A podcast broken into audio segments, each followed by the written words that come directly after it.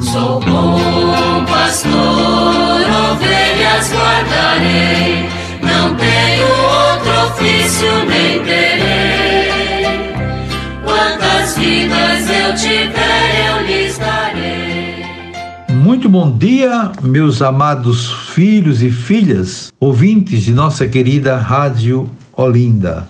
Nesta sexta-feira, vamos dar continuidade ao nosso estudo do Catecismo da Igreja Católica, na terceira parte, tratando da vida em Cristo, no capítulo terceiro, a salvação de Deus, a lei e a graça. E estudando o sétimo mandamento da lei de Deus, não roubarás, Êxodo 20, 15, Deuteronômio 5, 19. Chegamos ao número 24, 19, que vai nos falar sobre a doutrina social da igreja dizendo o seguinte: a revelação cristã leva a uma compreensão mais profunda das leis da vida social. A igreja recebe do evangelho a revelação plena da verdade do homem, quando ela cumpre sua missão de anunciar o evangelho, testemunha ao homem em nome de Cristo, sua dignidade própria e sua vocação à comunhão de pessoas. Ensina-lhe as exigências da justiça e da paz, de acordo com a sabedoria divina. A Igreja emite um juízo moral em matéria econômica e social quando o exigem os direitos fundamentais da pessoa ou a salvação das almas na ordem da moralidade,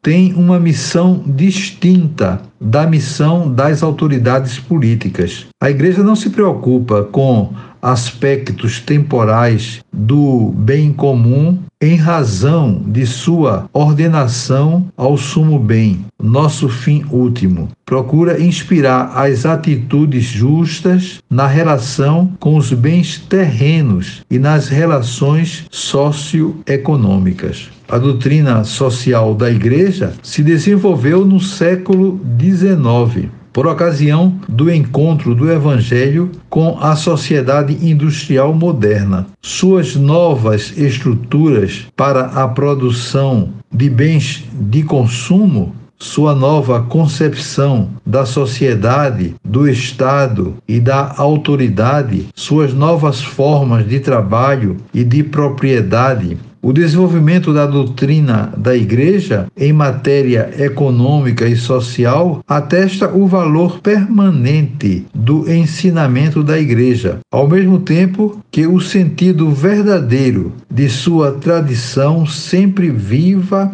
e ativa. O ensinamento social da Igreja abrange um corpo de doutrina que se articula à medida que a Igreja interpreta os acontecimentos ao longo da história à luz do conjunto da palavra revelada por Jesus Cristo com a assistência do Espírito Santo. Este ensinamento se torna mais aceitável aos homens de boa vontade na medida em que inspira a conduta dos fiéis. A doutrina social da Igreja propõe princípios de reflexão apresenta critérios de juízo, orienta para a ação. Todos os sistemas segundo o qual as relações sociais seriam inteiramente determinadas pelos fatores econômicos é contrário à natureza da pessoa humana e de seus atores. Uma teoria que faz do lucro a regra exclusiva e o fim último da atividade econômica é moralmente inaceitável.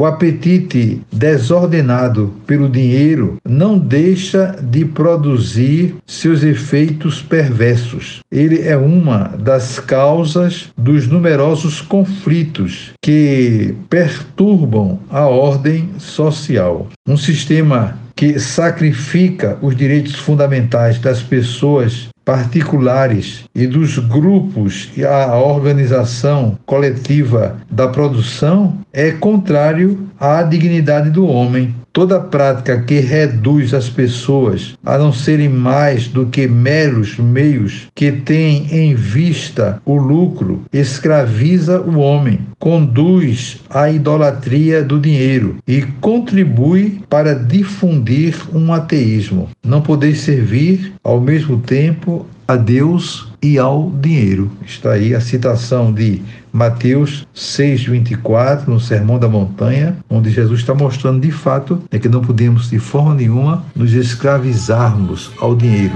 Isso é indecente. Desejo a todos vocês um dia maravilhoso, um final de semana muito feliz e segunda-feira, se Deus quiser, voltaremos a nos encontrar. Sobre todos e todas, venham as bênçãos do Pai, do Filho e do Espírito Santo. Amém.